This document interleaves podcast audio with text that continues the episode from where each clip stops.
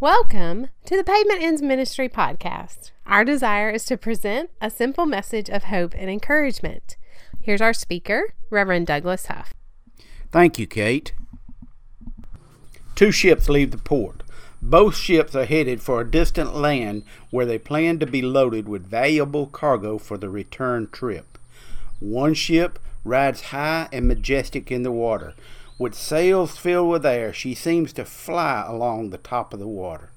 The captain stands at the wheel and is proud of the vessel that he pilots. Because of the speed and agility of the ship, he anticipates a quick and successful journey. The second ship sits low in the water. Her sails also fill with air, but she struggles to force her way through the water. Her captain firmly grips the wheel and watches as the first ship sails away, leaving him and his ship far behind. The first night out, there's a fierce storm. Both ships are hit hard by the force of the wind. As the lightning flashes, the crashing waves pound against the vessel.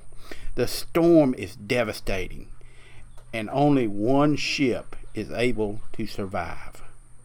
The other one is tossed around by the waves until it is capsized and lost. But why? Why was one ship able to withstand the storm, but the other couldn't? One word ballast. The first ship was lost in the storm because she was light and had no weight to give her stability.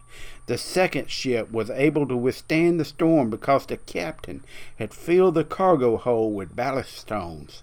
The ballast stones caused her to ride low in the water, slowing the ship and making her look cumbersome. However, the ballast stones also gave her stability and the ability to withstand the storm. The first ship is called pride and the second ship was called humility. The Bible teaches us that a man's pride will bring him low, but the humble in spirit will retain honor. Let humility be the ballast stones of your life, because pride brings destruction, but those who are humble will survive the storm. My name is Douglas Huff. I'm from down where the pavement ends. Y'all come to see us sometime. For more information about Pavement Ends Ministry, like us on Facebook or email us at pavementendsministry at gmail.com.